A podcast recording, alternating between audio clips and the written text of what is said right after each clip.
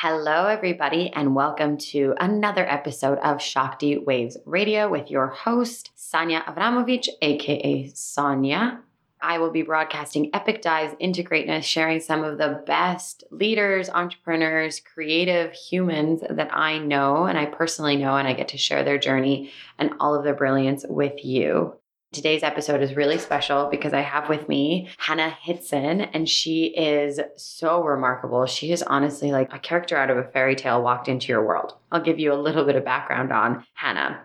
Hannah is an applied theater artist who believes in joy and the imagination. She is a director and actor and the creator of Myth as Medicine storytelling and puppetry workshops. And she's really worked for 33 years in human development through myth, through storytelling, and especially as a student of Rudolf Steiner. And she's a professionally trained theater artist, puppeteer, and storyteller. She tells the best stories. I can't wait for you to hear them most recently, she's worked for 13 years teaching myth workshops in Bangkok, Thailand, and China. And she worked for the Canadian Mental Health Association at the Jubilee Hospital in Victoria, teaching drama and puppetry to people with special needs. She's performed puppet shows and written and produced marionette shows for Waldorf schools in Canada and China, the BC government, University of Victoria, Indigenous Child Welfare Research Network, and she lives on Salt Spring Island the most magical place in the world.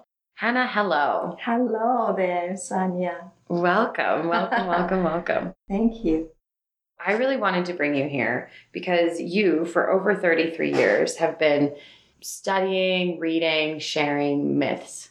Yes. And I've had the pleasure of hearing you tell me myths and hearing you give analogies to life and my life through myth. And I'd love for you to tell me a little bit about how you even learned or got started with that?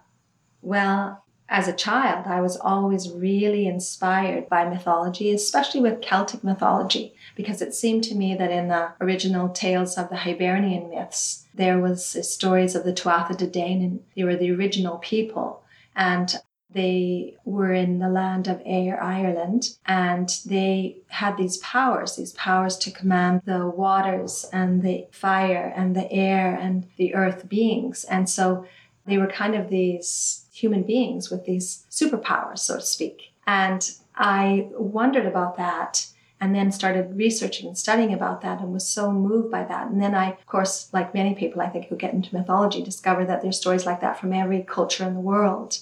And so, what are these original stories and what do they have to say about us today in this depth of materialism that we're in now, where we don't feel like we have superpowers? At least uh-huh. some people, in my experience, I don't feel like I command the wind and the ocean, you know. Wow. Okay. So it came from your own fascination. Mm-hmm. And then how did it spring into myth as medicine, working with people and using myths? Mm, well, I discovered my own story that I had been locked into a way of thinking that was keeping me small, that I had designed and defined myself in kind of a small way with kind of a, a tragic story. And I'd actually identified with the story of the little match girl when I was a little girl. In my workshops, I see a lot of people identify with the ugly duckling, little match girl, different sort of fairy tales. Anyway, one day I found myself looking in into my life from standing outside of it and going, my gosh, that's just a story. I can change that story. And so I rewrote my fairy tale of my life, my myth. It cured me. I actually had a physical illness at the time and it went away and I recovered completely. And then someone who was in charge of designing workshops for Canadian mental health knew that and she contacted me and said, Will you come and do a workshop for people for Canadian mental health? I said, Sure. So it became myth as medicine because it's like the art of transforming your story with knowledge about mythology and understanding the archetypes and, and something of the history, and then seeing yourself in a new way.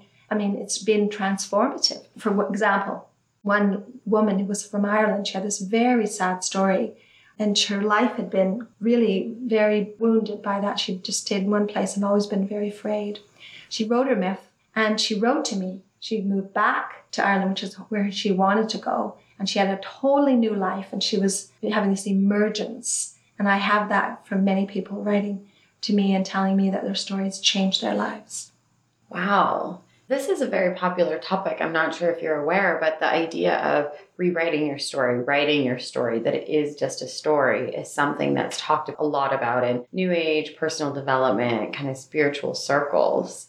And I think a lot of the time it's talked about in terms of limiting beliefs or blocks, or especially as a coach, like these are your patterns and they can change. But then you take it to this other level, which is like this mystical mythical way of understanding yourself and your story and choosing a different one. I feel like a lot of the conversation has been really profound, but it's been very much in the secular, like, I am Sonia from Bosnia and from Croatia, and now I'm a life coaching Victoria, for example. Like it was very practical the way I would mm. rewrite my story, the way I've heard other people talk about theirs. Mm-hmm. Whereas in yours is, from my understanding, is you actually understand your previous life as a myth and then you choose a new myth. Tell yes. me more about that process. Well, that's why it's called myth as medicine. The work in China has been profound because people haven't been allowed to express themselves so much and they've identified with their family identity, family of origin to a huge extent, and also with material success, material well being, material thinking, and its rigidity. And then they rewrite their myth and create a myth and then perform it in the costume of the character, the heroine or hero in their myth and my gosh, I mean, just the expanse of their expression and the vision that they're able to hold and the greatness that they're able to embody through coming into that. And so that's the work I do. I help people to see themselves through their own eyes, mythically.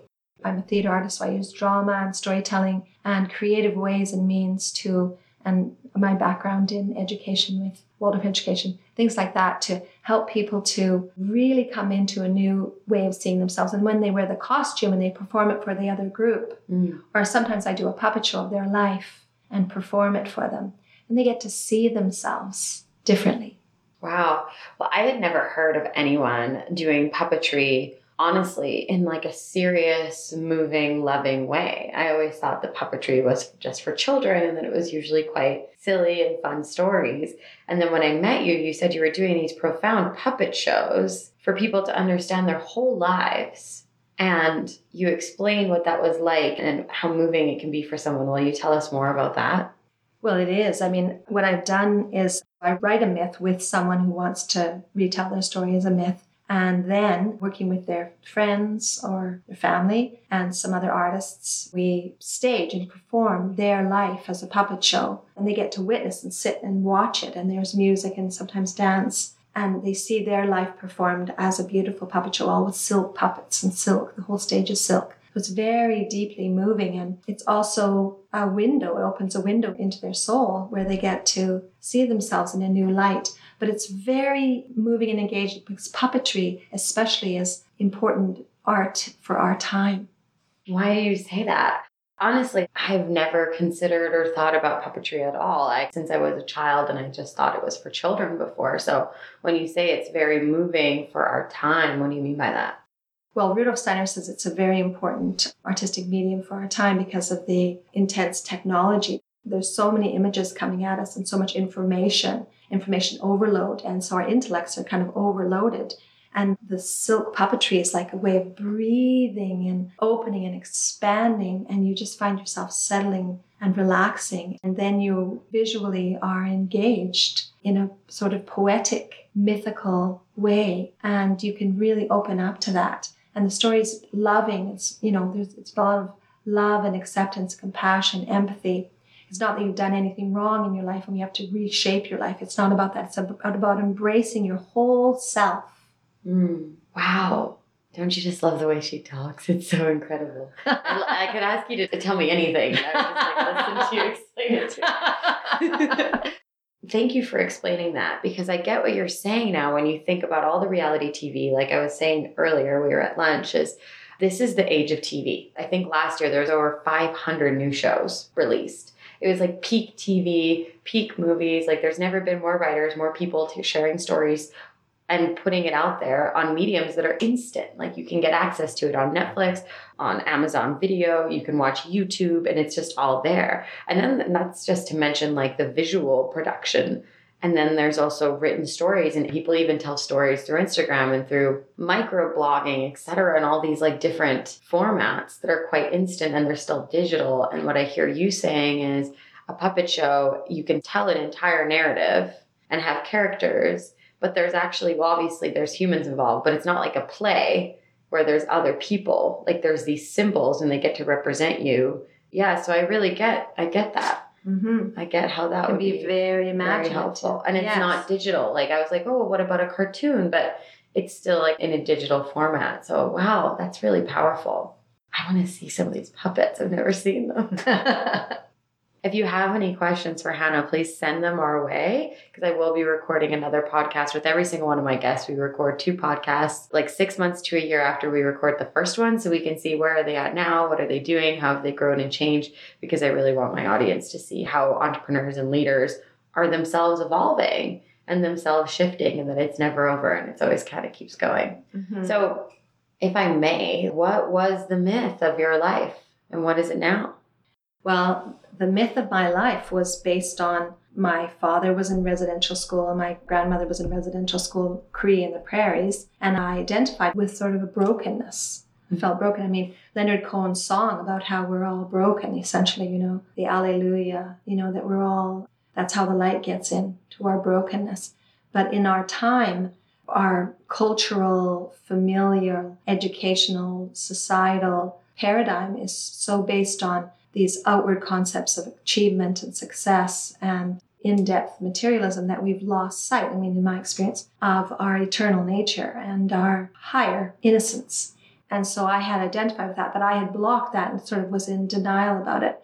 You know, I'm not that, I'm, I can achieve, I can be successful, I can just carry on. And so I had this split in my nature, the Métis person and then the, the um, Caucasian colonialist, because that's what I had on both sides. I, my grandmother was uh, made moccasins, and my grandfather was a Northwest Mounted police officer. So I had colonialism. Anyway, so my new story involved embracing that part of myself that felt broken and seeing that in a way which was my power. So I feel that that's what people, you know, we do all feel wounded. We all feel like our lives haven't been perfect and we've all been challenges. We all have challenges. And when you can glean and see through mythology, I mean, if we look at myth, we see that people are given, like it's always the person that has the suffering who is given this great task. You know, they've made a mistake, they've done something wrong. For example, with Inanna and Ereshkigal, that's a Sumerian myth. Inanna is the queen of heaven, and she hears this call to go down into the underworld. And the gods in heaven are saying, Don't go, don't go. But she hears a call, and so she's responding to that. And she goes through the seven gates, and each gate she's stripped bare of her powers, of her light, of her heavenly nature. All that is all stripped away until she's virtually a, a skin hanging on a peg in the underworld. She's dead.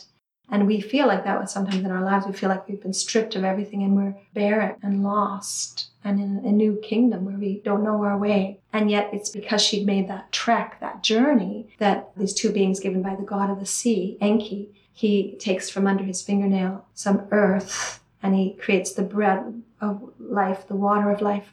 These two little beings go down into the underworld and they support her and help her. And she reclaims another physical body and she makes the ascension back up to heaven, so to speak.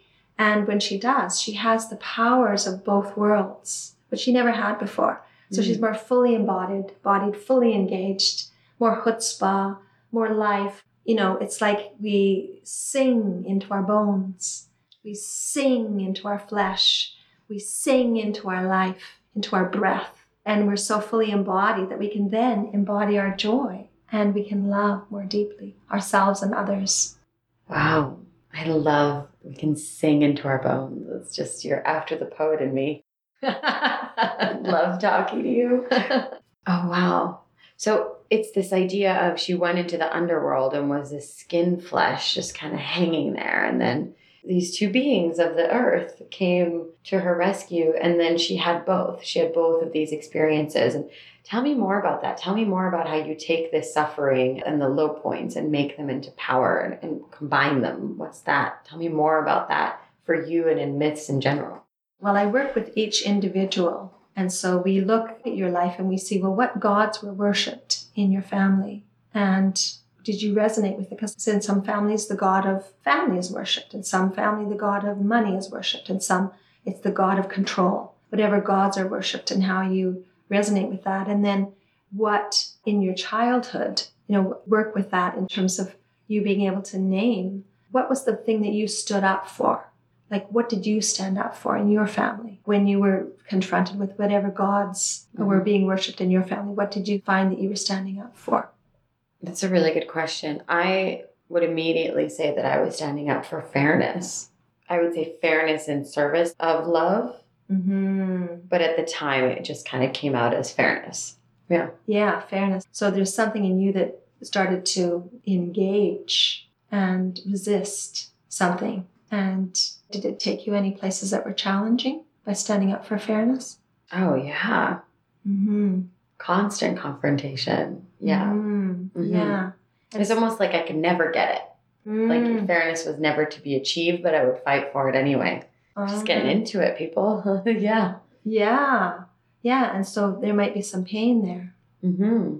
Yeah. And so where there's pain, there's this place of where you were doing some resistance against something that you felt how you had to stand up and speak about that. Mm-hmm. You know, you had to find your voice. And in the place where we have our voice unheard, when we're not heard, often is that place where there's a naming we can do with our mythology, where we can name that place and where you can find the source of your strength.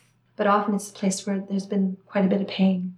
Okay, so what I'm understanding is that it's that place of pain, that thing that you fought for or fought against. And in naming it, you're able to kind of identify that that's your power. Is it almost like you're saying that thing that you fight against in that struggle is an indication of your power? Like, what do you mean by naming it? Well, it's like with the Kivas, with the Hopi people, for example. They have these godly clowns or something, if you want to call them. They come in and they do rituals with the people. And then at one point, when you can be a teenager, they show their masks. They're not these gods anymore, they're just humans. And it's devastating for the teenager because they want these gods to be gods. They don't want the world to be all flat with human beings. They want there to be gods among us. Mm. And in a way, when we stand up and resist something, we're saying the world isn't perfect. It's not my innocent place of childhood. I have to stand up and be human. And I see that everyone's wearing masks. A lot of people aren't who they pretend to be, and things aren't all rosy. And you're kind of a burst out of your childhood. Mm-hmm. It's like finding out that Santa Claus is not real. Uh, or maybe Santa Claus is real. Of course, Santa Claus is real. But anyway, some people think not. But anyway, so and then confronting that place it's like a fall it feels like a fall inside it feels like oh my gosh you know this loss sense of loss and so we work with that sense of loss where we've kind of abandoned part of ourselves often, right? We abandon ourselves when we're in a lot of pain. Sometimes oh, I'm not desirable. That part of myself is not acceptable. That part of myself is not lovable. And the society doesn't like that part. I have to wear a mask and be somebody else. And especially if that voice is not heard.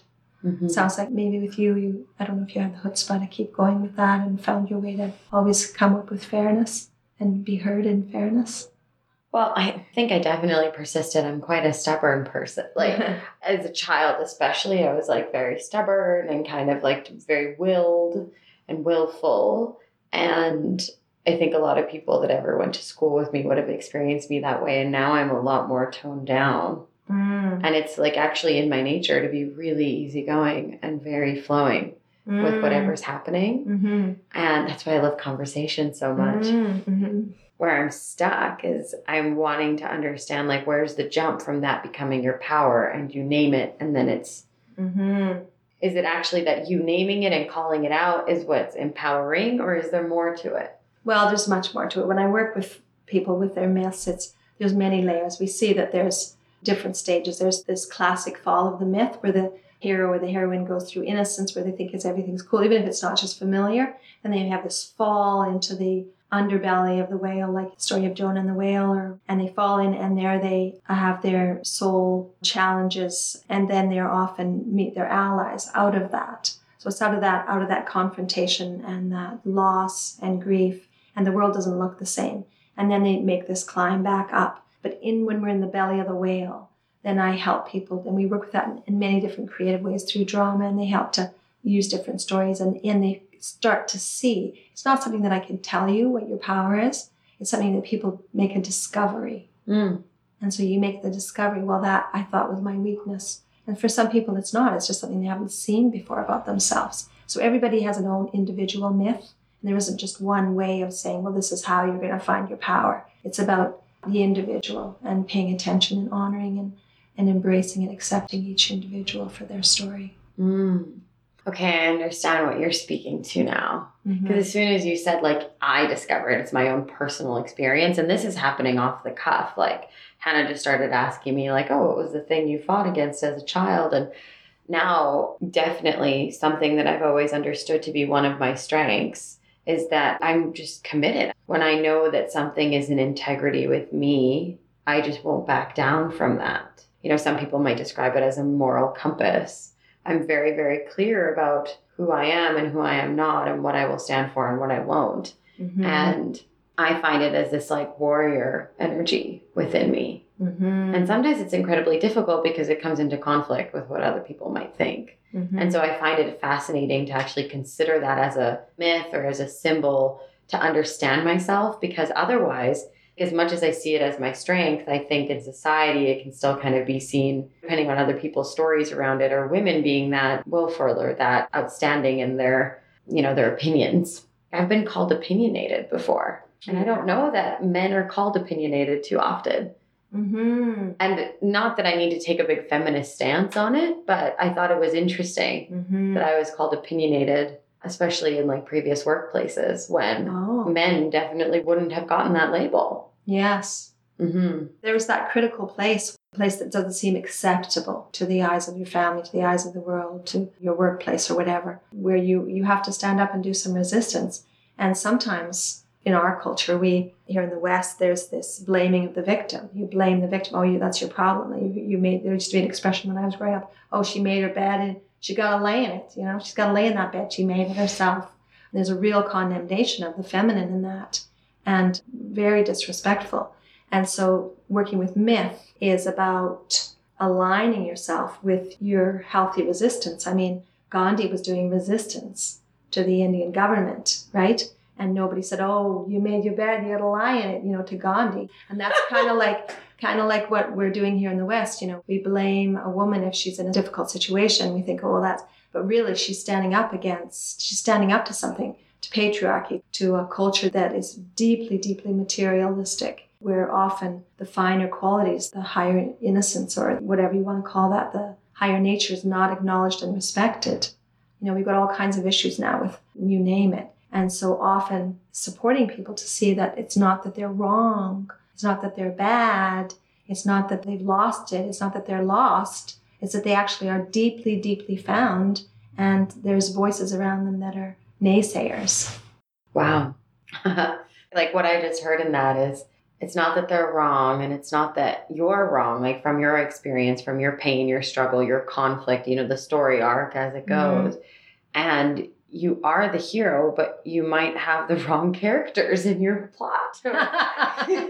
you know, like the people around you might be, you know, you could characterize them as your villains or just as people who might not be your fans. Like you're the hero and you don't have your fans yet. Um, and I just think that I just think it's so interesting. Mm. And I think it's actually really interesting to think about it for everybody, for all genders, for all societies, for all cultures. I work a lot with men. I'm very empowered to support men and being big, grand leaders that have a lot of heart and a lot of creativity because I find that that's something that they're often, you know, it's not always accepted or predictable that men have like these big, giant, generous hearts, although it is. Like they're also considered like the breadwinners and the providers. Like if that's not having heart and commitment, I don't know what is. So it's like these say the same story turned a little or taken a little bit more extreme has so much more magnitude. Mm-hmm. Like the story of the men being a provider can have so much more impact in the world Yes. if it's like more empowered and it's not just limited to these constraints of that means you work 40 to 50 hours and you make like $125,000. It's, or what if you could, you know, like Randy, who was on my first episode, what if you went out and gave money every time you made money? hmm Well, yeah. I mean, I, I used to tell the, the blanket story at, at with an organization where you know the, the traditional blanket story is that you have a blanket and you open it up and you have the, who's in the middle, who's in the very center of the blanket. Well, you know, traditional society is that the children were in the center, and then the old people, and then the women, and then the men are on the outside, and the men are these profound hearts, being of hearts, who are supporting. Because when the children are well and sound and strong, then the whole culture and the whole society works really well. Whereas in our culture, it's so strange because we don't have that same picture. You know, I don't know who's in the middle, but anyway. And so, yes, the men, if they have a big picture, this is our story of our eternal nature, the development of humankind. And I'm taking this role, and my mythical role is, you know, like Odin, this Norse myth figure, he carried the spear, the spear of language, human language. How do I use human language to further the highest values and the greatest moral compass that I can embody.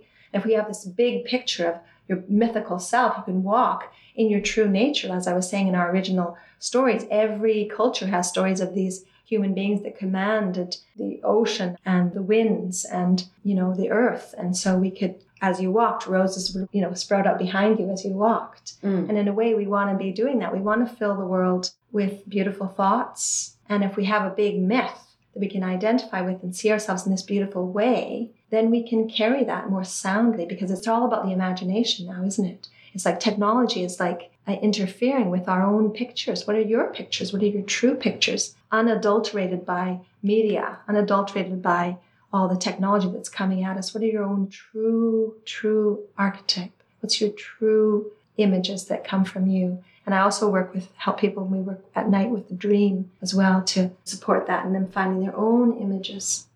Wow, like well what I'm hearing in all of this is how much all of it has to do with imagery and visualization and the imagination. Mm-hmm. It's just an interesting kind of play on this big conversation that we keep on having around media and media addiction and phones and always having these like images in front of our eyes, whether they're ads or Instagram photos or, Facebook posts or, or, whatever it might be, mm-hmm. or you know Netflix shows, etc. And you're saying that this work is a way for people to just connect to their own original thoughts, original ideas, original visions, mm-hmm. rather than having it be like based in comparison or based in something that's coming at them. It's coming from them. Yes. Wow. Mm-hmm. Your myth work, is it like an inherently creative process? Very. Yeah. Yes, people get to play themselves into their myth. Wow. Uh-huh. That's so cool. So, switching gears a little bit, what do you think is the biggest myth happening in society right now? What I mean by that is not a myth that's like going to be myth busted or something, mm-hmm. but it's actually like, what do you see happening right now? And what myth do you see as parallel to it or represents it? Mm. I remember my son wanted me to see the movie of uh, Tolkien's movie, Lord of the Rings, and that's a myth, of course. And there's that one scene where all the orcs are there gathered for the big battle, it looks overwhelming. It looks terrifying. All these orcs, you know, they're dark and they're you know kind of grotesque and all of that. And then these other beings, the beings of light, come. They don't look very powerful. They're unicorns and fauns and beings with wings, and they do not look powerful at all. And I think in our time, we can feel like we're powerless because there's so much suffering in the earth and so much suffering in the world. But the strange thing is, is that in all the myths, there is something about who you connect to. What do you connect with? What powers do you connect with? What do you identify with? And how can you embrace something that's just full, really full? Like if you just imagine right now the sun, you're carrying the sun right around your heart and you've got the sun there. And then you're going to speak to people with the sun in your heart. And so there's something about engaging imaginally with something mythically that not just is it like a happy thought, but actually really gives you strength in your spirit. Mm. I can stand up to a million orcs by myself. Right. I can do it. You know, I'm really powerful. I'm really strong and I have the spirit strength to do that. Wow. So I'm hearing like that there's this overwhelming kind of myth or story going on right now of helplessness, especially helplessness in the face of strength or in the face of like I guess power. bravado and power. Power, yeah, yeah the misuse of power. Right. And that something as delicate as like you know a, a pegasus or a winged horse you know even like an angel Mm-hmm. can have a lot of power in a very different way Mm-hmm. and what i heard you saying is it's through like embodying their inherent nature like actually owning what it is that they have Yes. because it's almost like you're fighting them with something totally different Yes. yeah got it Yeah, Yeah. it's different. It's different than what you're you not trying to outpower the No, power no. you're you're coming at it with some sunshine like it's right. right? And it's not just yeah. And I'm hearing that it's not just like a happy-go-lucky, you know, be be just kind in the face of it, and it'll be fine. It's mm-hmm. actually like owning Yes. what you have to give. embody That is as powerful, if not more powerful. absolutely, absolutely. Wow, that is a fascinating thought. That is a fascinating idea, and I totally see what you're talking about. My next question was going to be so what's the myth that's happening? And then what's a myth for us to feel empowered with the times for us to you know move forward? I'm always talking with my clients okay so that's this is what's currently happening for you. And where do you want to go? What is your vision for the world? Who do you want to be in the face of all of this that is? Mhm. and that's so often the conversation is this future looking creative conversation.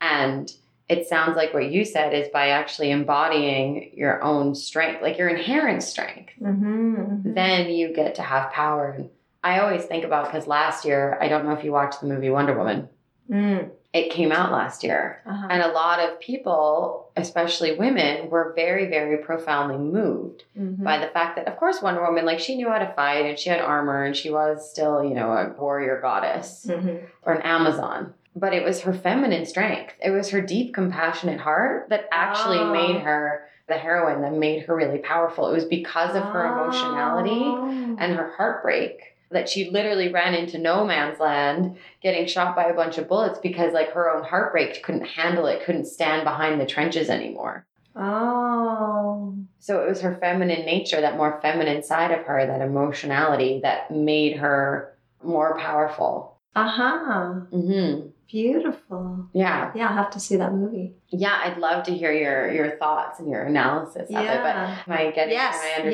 yes, what you're yes, saying Yes, it's Mhm. that. It's standing in that. You know, I'm standing in the source of my true self. I'm standing in the source of my light. And when you work with your myth, when you work mythically, you start to see the world mythically and you start to see, and then things don't have the same impact Mm. because you're not in reaction to everything you know you're not in reaction you see things as an invitation more how do i choose to respond to that Wow. I would want you to say so much more about that.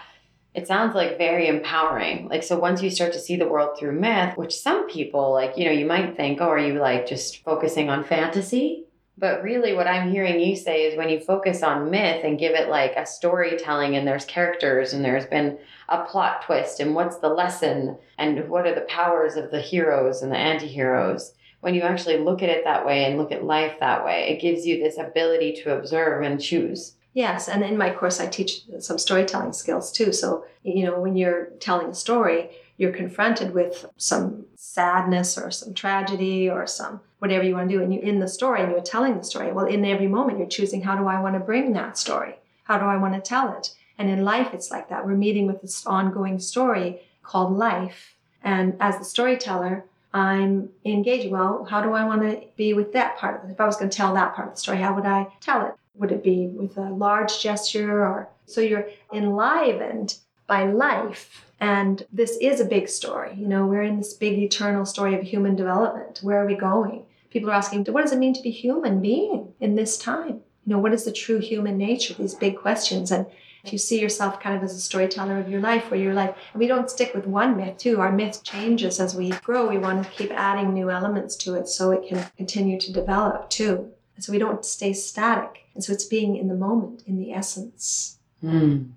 I love that. It's like when you look at your life in this linear, like it's a story way. Like I'm thinking about it, you put it all in as though it's a novel. Like, and you've written your story like it's Harry Potter, mm-hmm. and you're one of the characters, and there's a Voldemort, and etc. Mm-hmm. And then what I'm hearing is it's almost like this paradox of it gives you like the ability to actually be engaged and present in the current moment and be more active and able to have more choice Mm-hmm. rather than what I experience and what I work on with my clients a lot is otherwise you're just in the story you're in the same pattern it's just going to keep going that way like you're just going to meet him again next year harry like we know what's going to happen until you break the story yeah.